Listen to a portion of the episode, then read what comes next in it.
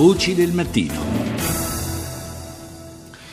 Parliamo di Myanmar o Birmania che dir si voglia eh, per eh, cercare di fare una sorta di bilancio di questo anno di eh, governo nelle mani del premio Nobel per la pace Aung San Suu Kyi eh, primi passi della democrazia eh, dopo un lungo periodo, dopo tanti anni di eh, regime militare. Ne parliamo eh, con Sara Perria, giornalista freelance che è collegata con noi in diretta da Yangon. Buongiorno. Buongiorno.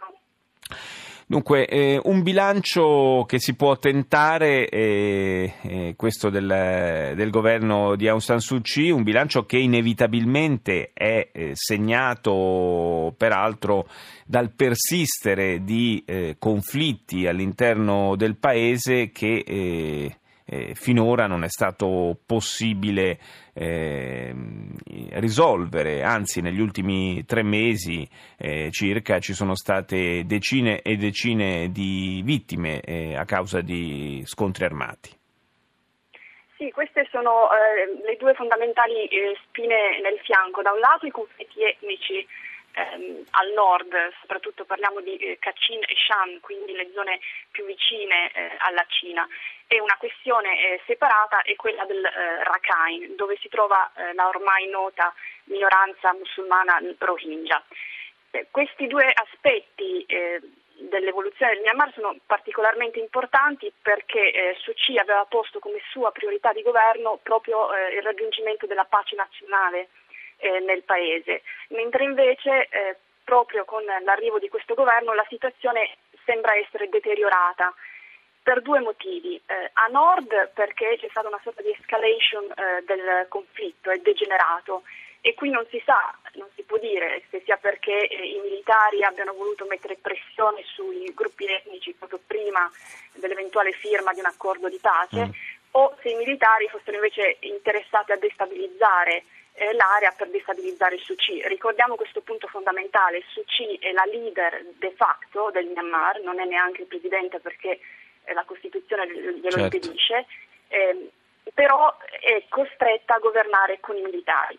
Questa eh, può spesso diventare una scusa per giustificare eh, alcune mancanze, però rimane un fatto, cioè lei non può essere concepita come un leader eh, dei nostri governi eh, occidentali condivide eh, il potere con eh, quelli che sono stati, che hanno poi avuto in mano eh, una dittatura militare socialista per 50 anni, quindi una situazione estremamente complessa. A questo eh, si somma quello che è accaduto in Rakhine, che ha avuto particolare risonanza eh, in Occidente, ma non solo, che ha portato come regalo di anniversario eh, al governo birmano dopo il primo anno eh, una risoluzione ONU per investigare eh, addirittura crimini contro l'umanità. Che cosa è successo? Che ci sono stati degli attacchi a fine dell'anno scorso nei confronti di alcune postazioni di eh, frontiera che hanno ucciso nove agenti di polizia.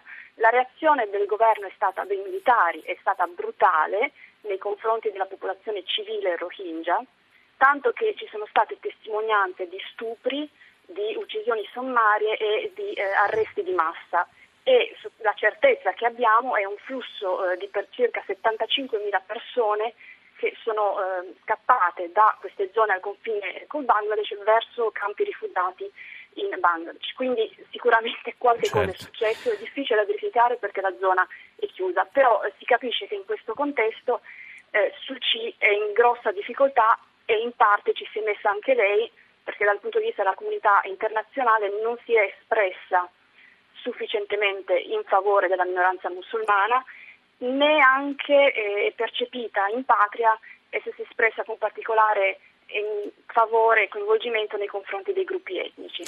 Eh, Ci sono delle ragioni, possiamo spiegarle. Eh, Perria, ehm, non c'è il rischio che in qualche modo Aung San Suu Kyi finisca col, eh, con l'essere un po' eh, una foglia di fico per i militari che in realtà eh, continuano sostanzialmente, se non a gestire direttamente, a indirizzare il potere, la gestione del potere?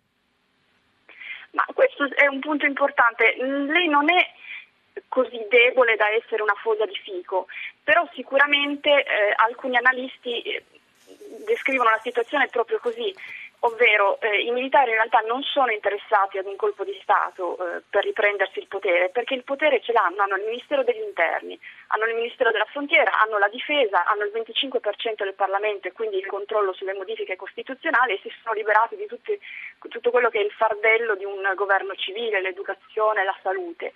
Però è anche vero che questa transizione, ricordiamolo, è stata iniziata dai militari e la prospettiva a lungo termine eh, molto graduale sarà quella di un progressivo ritiro eh, dei militari o quantomeno di un rientro magari per via democratica ma non di un colpo di Stato.